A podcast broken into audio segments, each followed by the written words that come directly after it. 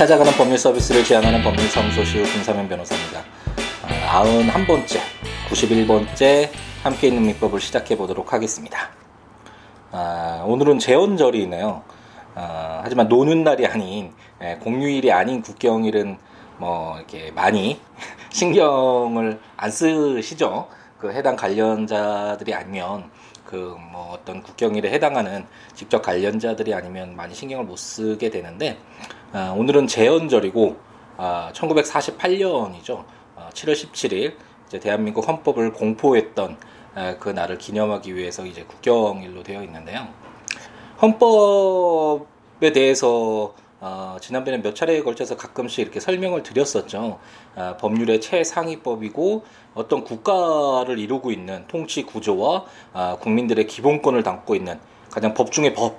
예, 국가가 있으면 어, 국가가 있기 위해선 어, 예전과 같이 뭐 어떤 어, 어떤 전제 국가가 아닌 왕에 의해서 통치되는 국가가 아니면 어, 당연히 헌법이 있다고 말씀드렸고 어, 뭐 영국 같은 어, 경우에는 어, 명문으로 되어 있는 아, 그런 헌법은 없지만 불문 헌법이 있다고 말씀드렸었던 것 같은데 어쨌든 우리나라는 아, 굉장히 아름다운 아, 정말 이 내용대로만 헌법의 내용대로만 아, 운영이 되면 아, 모든 국민들이 행복하게 전혀 불만 없이 아, 살수 있지 않을까라는 생각을 예전에 헌법을 공부하면서 했었을 정도로 아, 굉장히 아, 멋진 아, 잘 아, 그러니까 규정되어 있는 아, 그런 헌법 아, 법률이라고 할 수 있는데 이런 헌법을 어, 어떤 공포했던 그 날을 기념하는 날이고 아, 굉장히 의미 있는 우리가 일제의 어떤 식민 통치를 벗어나서 어, 이제는 독립적인 한 국가로서 이, 어, 이 영토 안에 사는 우리 국민들을 위한 이제 새로운 아, 정말 좋은 국가를 만들기 위해서 아, 시작하는 단계로서 헌법을 어, 제정을 했고 아, 이제 그 헌법을 공포함으로써 어, 우리가 이제 독립적으로 자주적으로 우리 국민들을 위한 국가로 탄생될 수 있었던 어떤 의미 있는 날이라고 하겠습니다.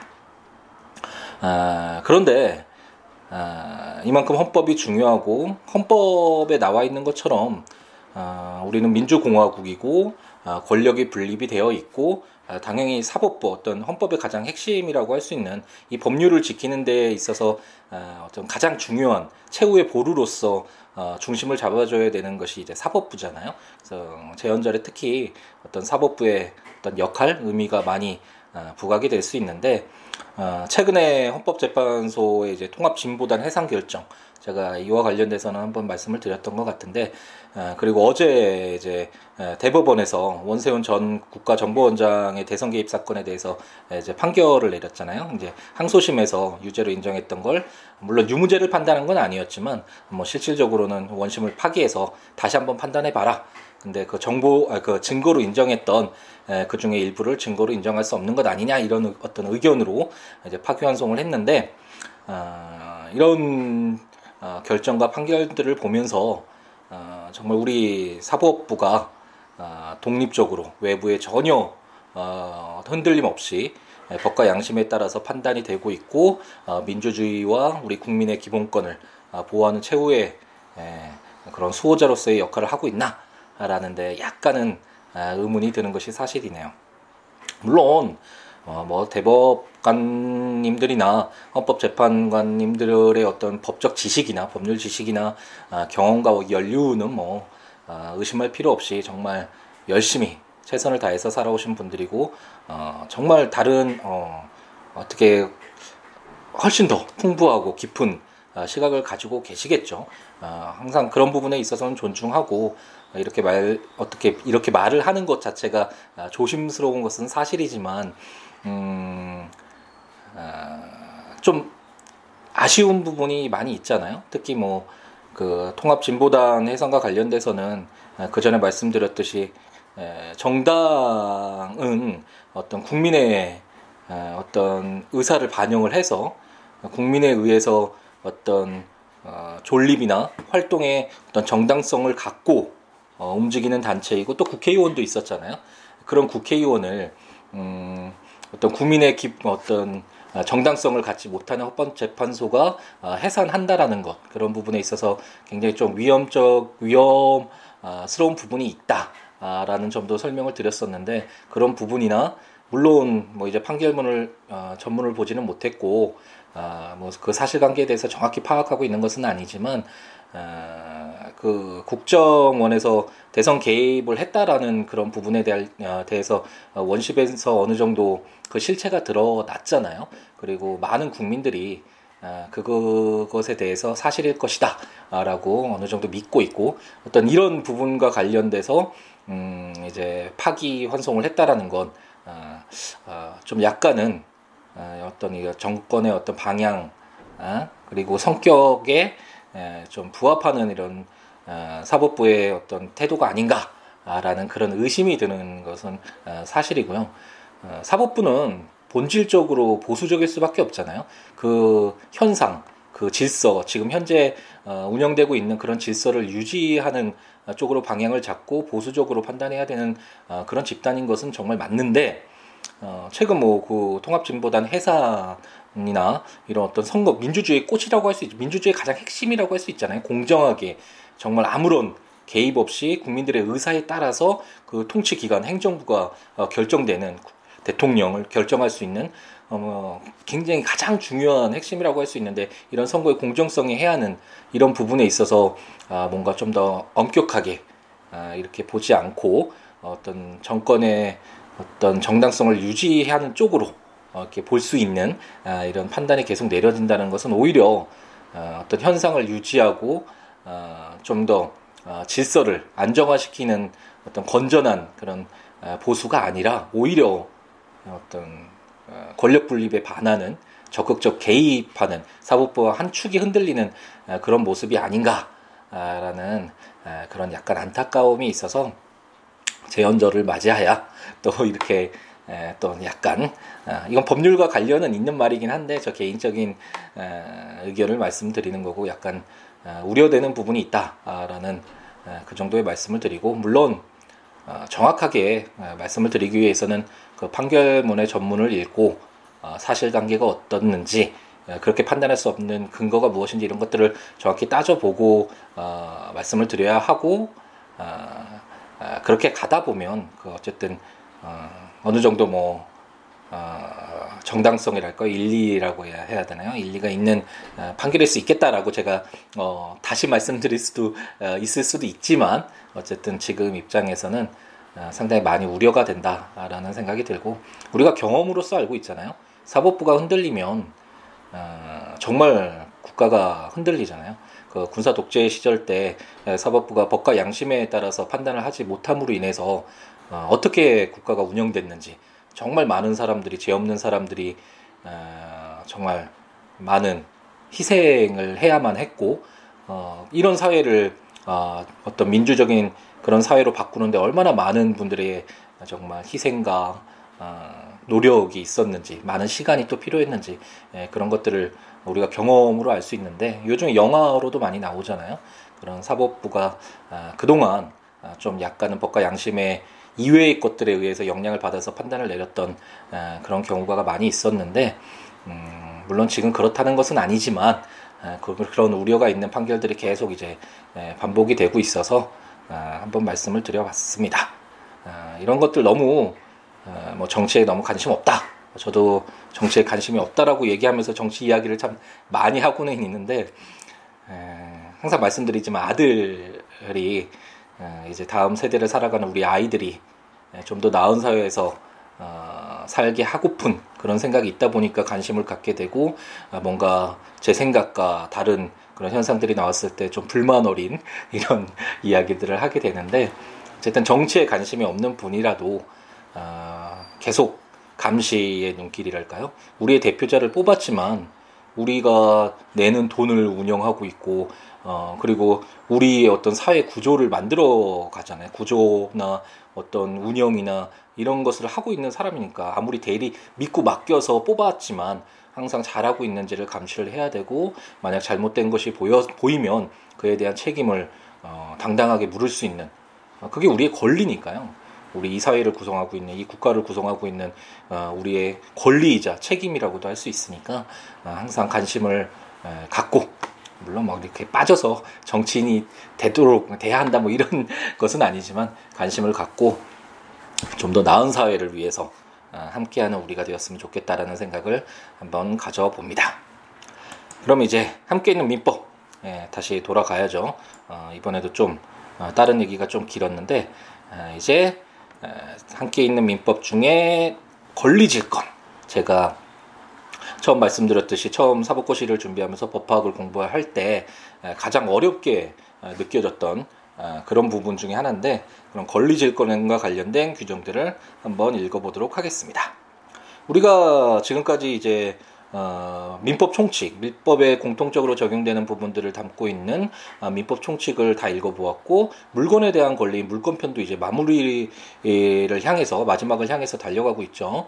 음, 물건의 총칙으로서 어, 부동산의 어떤 물건이 변동되기 위해서는 등기가 필요하고 시계와 같은 동산의 어, 물건 변동이 있기 위해서는 인도 건네주는 것이 필요하다라는 그런 조문들을 보았고 기본적인 물건으로서 물건을 사실상 지배하는 어, 권리인 점유권 그리고 물건의 왕이라고 했죠. 물건을 사용 수익 처분할 수 있는 권리인 소유권을 읽어보았고 어, 이제 소유권에 비해서 어, 제한되는 물건으로서 어, 물건을 사용하는 데 초점을 두고 있는 용익 물건, 지상권, 지역권, 전세권이 있었고요. 그리고 물건을 사용하는 것은 아니고 어, 어떤 자기의 채권을 담보하기 위해서 어, 반환받기 위해서 담보로 어, 인정되는 그런 권리가 담보 물건인데 어, 지금까지 유치권을 읽어보았고 동산 질권 을 읽어보았으며 이제 오늘부터 어, 권리 질권을 읽고 이제 마지막으로 저당권을 읽으면서 어, 이제 물건편을 마무리 짓게 되겠습니다. 네, 유치권이나 동산 질권은 그래도 어느 정도 어, 유사하잖아요. 그리고 우리가 눈으로 좀 볼 수 있어서 이해하기가 좀 쉬운 면이 있습니다. 유치권은 시계 수리공 생각하라고 말씀드렸었죠.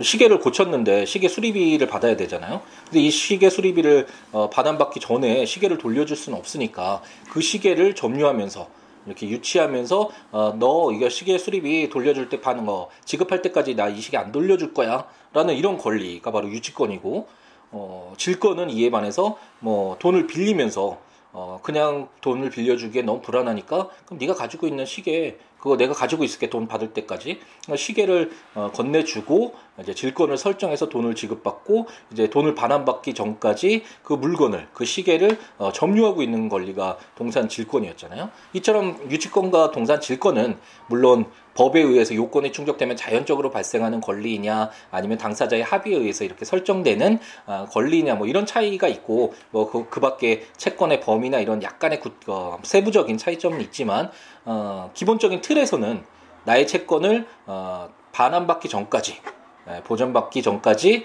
어, 상대방의 어떤 물건을 어, 점유 유치할 수 있는 내가 가지고 있는 그런 권리가 바로 어, 유치권과 질권이다. 라는 점에서 어느 정도 유사한 면을 발견할 수 있고 우리가 어느 정도 쉽게 어, 이해할 수 있는 부분이 있죠. 하지만 어, 권리 질권이라고 한다면 권리는 눈에 보이나요? 어, 제가 지난번 시간에 잠깐 언급해드렸던 것 같은데 이제 여기서 권리 질권할 때 이 권리는 예, 지금부터 이제 채권을 생각하시면 되거든요. 채권이라는 건 갑돌이가 을돌이에게 100만 원을 빌렸을 때 그 100만 원을 받을 그 권리, 그 급여를 청구할 수 있는 내용이 바로 어, 채권이잖아요. 이게 권리잖아요.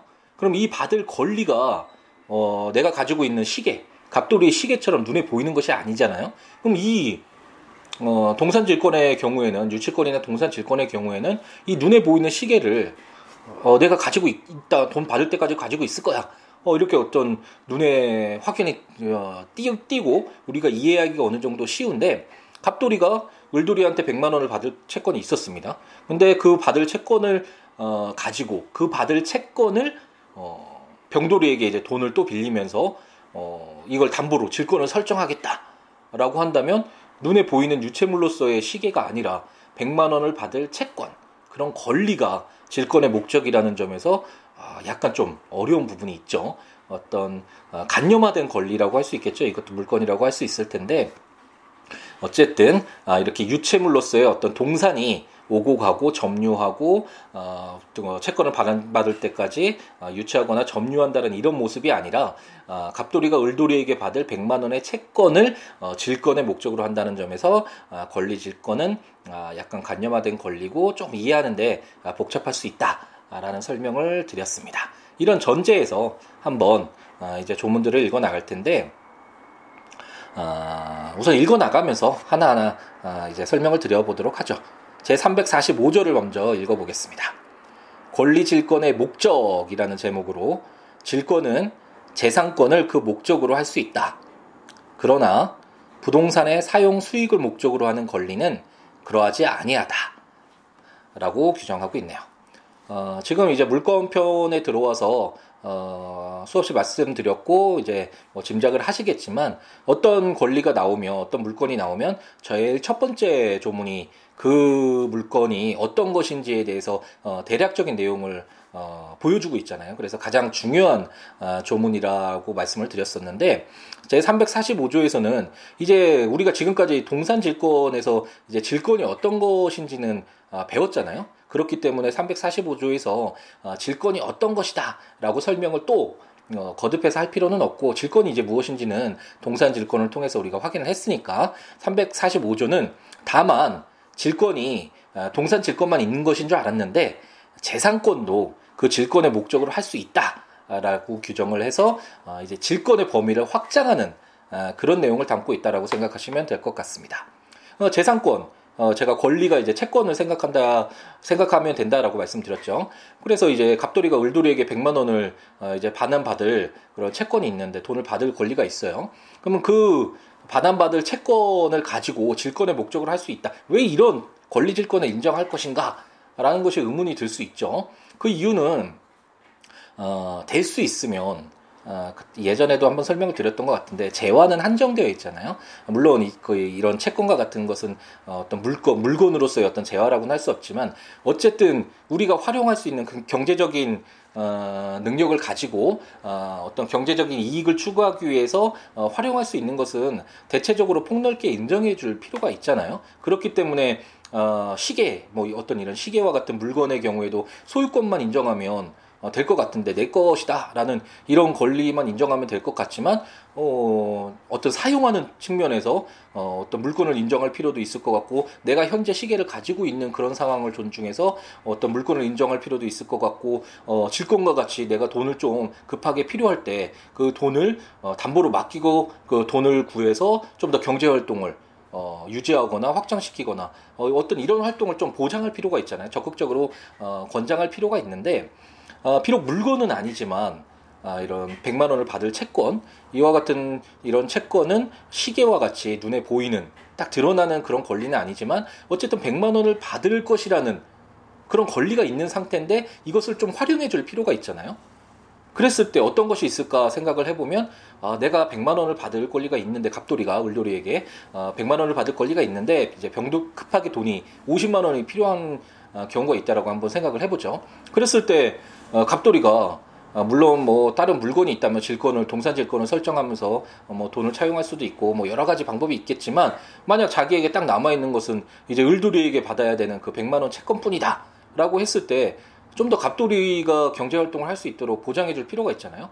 그랬을 경우에 이 을돌이에게 받을 이 채권을 담보로 해서 병돌이에게 아, 야, 병돌아, 나 을돌이에게 100만 원 이제 뭐 한 10일 있다가 받기로 되어 있거든. 이 채권 받기로 했으니까 이거 담보로 해서 네가 이거 이 채권 질권 자가 되고 그 대신 50만 원만 빌려줘라. 그럼 내가 그 안에 뭐 5일 뒤에 꼭 갚을게. 뭐 이런 식으로 담보를 한다면 아, 병돌이로서도 어, 갑돌이가 을돌이로부터 받을 채권이 있다라는 것은 확인이 되니까 아 그러면 아 그래 내가 그걸 담보로 해서 그 네가 받을 채권이 있으니까 담보로 해서 50만 원 빌려줄게. 라고 이렇게 빌려줄 수 있는 경우가 아, 생기겠죠. 만약 이런 어, 어떤 채권은 어, 질권의 어, 목적이 될 수 없다라고 한다면 어, 이게 만약 할 수 없다라고 규정하지 않거나 아, 규정하고 있거나 아니면 이런 권리 질권이라는 어떤 이렇게 규정이 없다면 질권은 동산 질권만을 생각하게 되잖아요. 그러면 채권은 어, 동산이 아니니까 어, 당연히 그 목적에서 제외되고 어떤 담보로 할 수 있는 어, 그런 어, 기회가 사라지게 되잖아요. 그런 측면에서 바로 이렇게 권리 질권이라고 해서 어떤 채권 권리를 활용해서 담보로 해서 어떤 어, 경제적인 어, 활동을 좀 적극적으로 해나갈 수 있는 기회를 어, 부여하게 된다라는 그런 측면에서 어, 바라보시면 될 것 같습니다. 다, 하, 지만 345조 이제 단서에서 어, 부동산의 사용 수익을 목적으로 하는 권리, 뭐 지상권이나 전세권 저희가 읽어보았던 용익 물권이 되겠죠. 이런 권리는 어, 이제 권리질권의 목적이 되지 못한다라고 규정을 하고 있는데 아마도 뭐 취지는 어, 물론 어, 이런 채권을 통해서도 담보로 해서 어, 뭐 경제적 활동을 적극적으로 어, 보장하는 것은 필요하긴 하지만 용익 물건은 용익 물건 나름대로의 어떤 취지가 있잖아요. 그 물건을 사용하는데 어, 사용 수익하는 데 초점이 둔 권리인데 이것까지 이제 담보가 되어 버리면 그 사용하는 측면이 좀 훼손될 수 있잖아요. 아, 그런 측면에서 이렇게 부동산의 사용 수익을 목적으로 하는 권리인 뭐 지상권이나 전세권 뭐 이런 내용들의 권리는 아, 권리질권의 목적으로는 아, 할수 없다라고 규정하고 있다라고 아, 이해하시고 넘어가면 될 것 같습니다. 그럼 제 346조는 권리 질권의 설정 방법이라는 제목으로 권리 질권의 설정은 법률에 다른 규정이 없으면 그 권리의 양도에 관한 방법에 의하여야 한다라고 규정하고 있습니다. 어, 동산 질권 생각하면 질권 설정에서 어떻게 해야 된다라고 나와 있었죠? 만약 내가 시계를 담보로 해서 100만 원을 을돌이한테 빌린다면 이 시계를 인도해주고 건네주고 어 네가 이제 점유하고 있어라고 하고 어 100만 원 빌려오면 되잖아요. 그게 바로 질권 설정 방법이었습니다. 하지만 이런 채권은 갑돌이가 을돌이에게 받을 100만 원의 채권이 있는데 이것을 어떻게 어, 병돌이에게 확인시켜 줄지 어, 의문이 들 수 있죠. 뭐 이런 채권뿐만 아니라 여러 가지 권리가 있으니까 재산권은 다 권리질권의 목적이 된다고 할 수 아, 규정하고 있으니까 어, 여러 가지 뭐 이 권리에 따라서 도대체 어떻게 어, 눈에 보이지가 않는데 어떻게 질권을 설정한 것인가 할 것인가가 의문이 들 수 있잖아요. 아, 그런 어떤 의문점을 해소시키는 아, 그런 측면에서 제 346조는 그 권리의 양도에 관한 방법에 의해서 한다라고 규정하고 있습니다. 그래서 채권 같은 경우에는 이제 채권 양도가 문제되겠죠. 그러면 채권 양도는 어떻게 해야 되느냐? 라는 것이 문제가 될 수 있는데 이제 나중에 채권편에 들어가서 이제 449조, 450조 이런 어, 조문들에서 이제 구체적으로 살펴보게 되겠지만 채권은 어, 양도할 수 있고 내가 채권 양도한다라는 이런 의사를 가지고 양도할 수 있고 아, 물론 이런 양도뿐만 아니라 어, 갑돌이가 을돌이에게 100만 원 채권을 가지고 있는데 그 채권을 병돌이에게 넘겨준다면 양도한다면 뭐 당사자 갑돌이와 병돌이 사이에서는 아, 내 채권 너에게 줄게 라고 해서 뭐 그렇게 양도할 수 있겠지만 실질적으로 중요한 건 제3자의 입장이잖아요.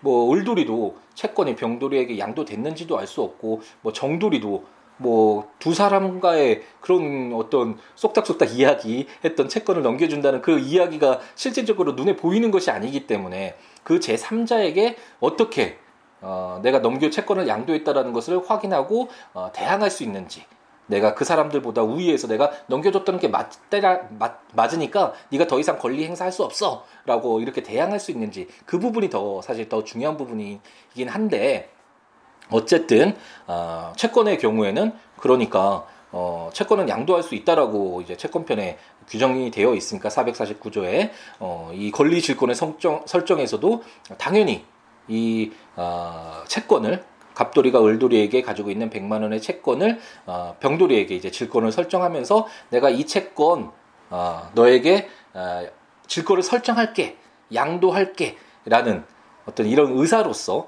어, 질권이 설정된다라고 보면 될 것 같습니다. 하지만 여기에서도 가장 중요한 건 이 당사자 간의 의사뿐만 아니라 이제 제3자에게 어떻게 어, 대항력을 갖느냐가 중요하겠죠. 채권과 마찬가지로 아, 그렇기 때문에 이제 권리질권 규정을 읽어 나가면서 음 이제 349조, 350조, 351조에서 이제 한 다음 시간이나 다다음 시간에 어, 읽게 되겠죠. 다다, 다음 시간에 읽게 되겠네요. 다음 시간에 읽게 되는 그런 조문들을 통해서 이제 대항 요건, 이 어, 굉장히 중요한 요건이 되고 이런 어떤 이걸 지명 채권이라고 하는데 갑돌이가 을돌이에게 가지고 있는 채권 이렇게 특정인에게 가지고 있는 채권을 지명 채권이라고 하는데 이런 채권의 경우에는 어, 양도도 그렇고 질권 설정도 그렇고 어, 대항 요건이 중요하고 뭐 나머지 뭐 지시 채권이나 뭐 상품권 같은 무기명 채권이나 이런 경우에는 이제 질거 양도 그리고 질권 설정 방법이 중요한데 이건 다음 시간에 한번 어떻게 되는지에 대해서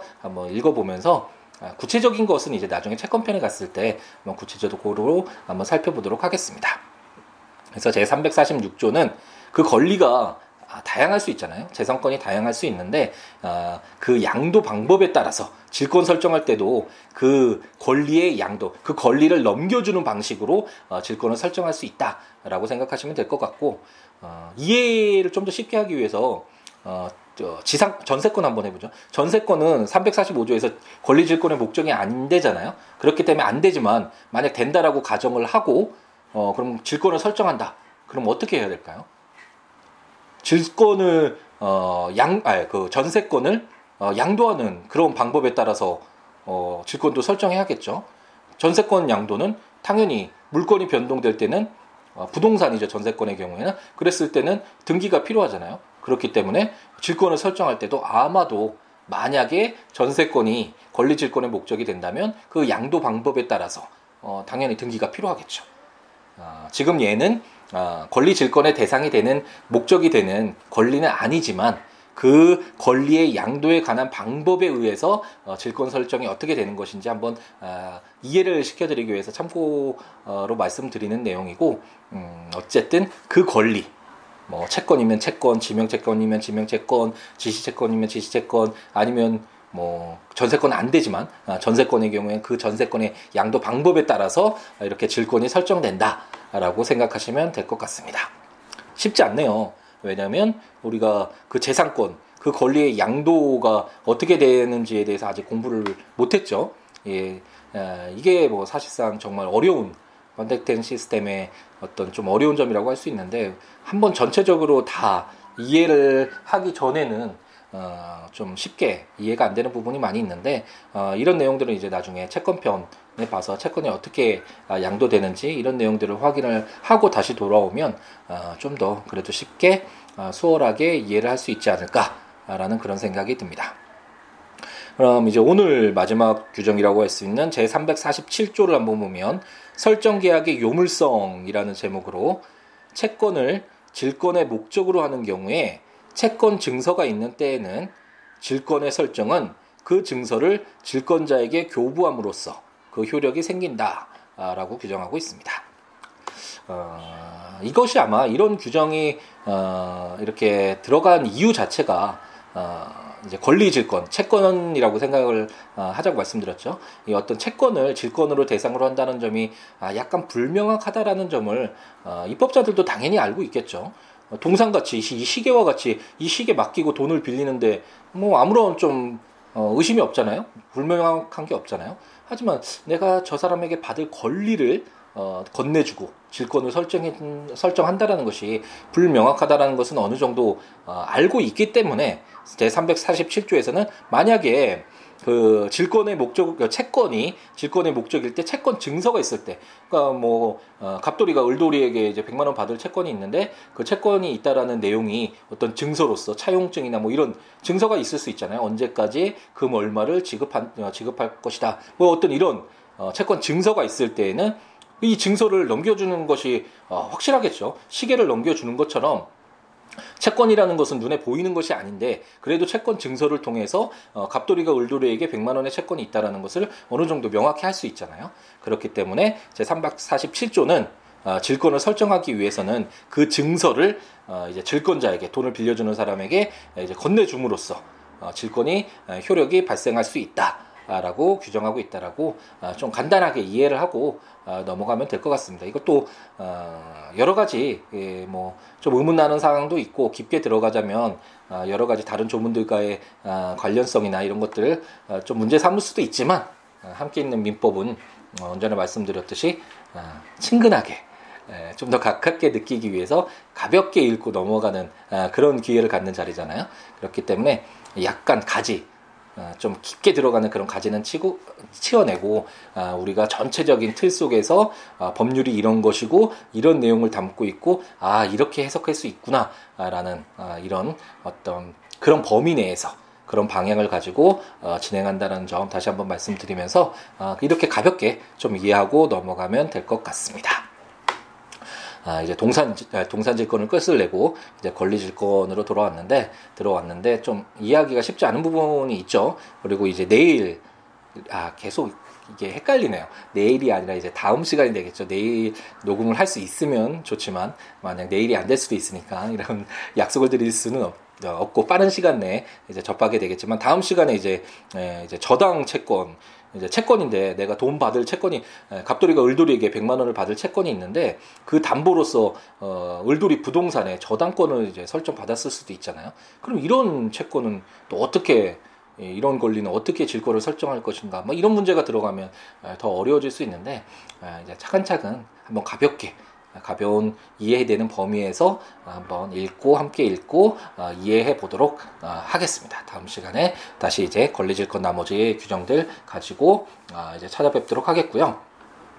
이제 조문들 한 번씩 읽으면서 들으시면 더 좋으니까 국가법령정보센터에 가셔서 우리나라에서 시행되고 있는 헌법도 한번 찾아보시고 제가 아름답고 어, 정말 그 내용대로만 시행되면 어, 정말 행복한 국가일 것 같다라고 말씀드렸잖아요. 정말 좋은 내용들 많이 담겨져 있으니까요. 어, 우리가 우리 국민들이 우리 인간이 어떤 권리가 있는지 행복을 추구할 권리가 있다라는 정말 어, 이런 약간 추상적이지만 이런 멋지고 아름다운 이런 내용들도 있고 아, 우리가 의원 내각제인지 대통령제인지 왜 대통령이 있어야 되는지 뭐 어, 그럼 헌법재판소는 있는 것인지 대법원 사법권은 어떻게 구성되고 뭐 행정부라고 왜 나눠진 뭐 어떤 이런 내용들 통치 구조와 관련된 내용들도 아, 다 담겨져 있으니까 한번 헌법도 치셔서 읽어보시면 좋을 것 같고요.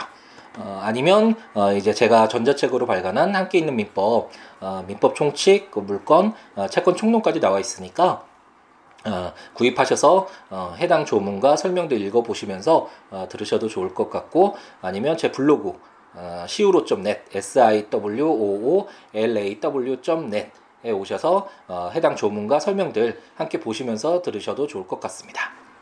그리고 뭐 어떤 이런 민법과 관련된 함께 있는 민법과 관련된 내용뿐 아니라 어, 뭐 법률 상담이나 아니면 개인적인 어, 우리 친구하자 뭐라고 생각 드시는 분은 아, 제 블로그에 댓글 남겨주시거나 026959-9970 아, 전화 주시거나 siwo 골뱅이 gmail.com 아, 메일 주시거나 SNS 트위터나 페이스북에 siwo 어, 주소로 오셔서 뭐 친구가 되거나 아니면 좋은 글 남겨주시거나 아니면 좀 더 나은 방송이 되기 위해서 이런 점을 좀 개선해 달라 뭐 이런 비판의 글이나 어떤 것이든 환영하니까 어, 많이 어, 남겨주시고 응원해 주시면 감사하겠습니다. 이제 금요일 오후가 지나고 있는데요. 어, 이제 또 주말이네요. 토요일에 일하시는 분들도 계시겠지만 뭐 휴식을 취하시는 분들은 푹 쉬시고 또 이제 다음 한 주 또 최선을 다해서 열심히 채울 수 있도록 충전하는 그런 기회를 가지시고 어, 주말에 또 일을 하셔야 되는 분들은 어, 이렇게 열심히 하고 있구나라는 자부심을 가지고 열심히 또 순간순간 어, 채우시기 에, 바랍니다. 그럼 다음 시간에 이제 권리질권 나머지 규정을 가지고 어, 다시 채, 어, 만나 뵙도록 하겠습니다. 오늘 하루도 행복하게 채우시기 바랍니다. 감사합니다.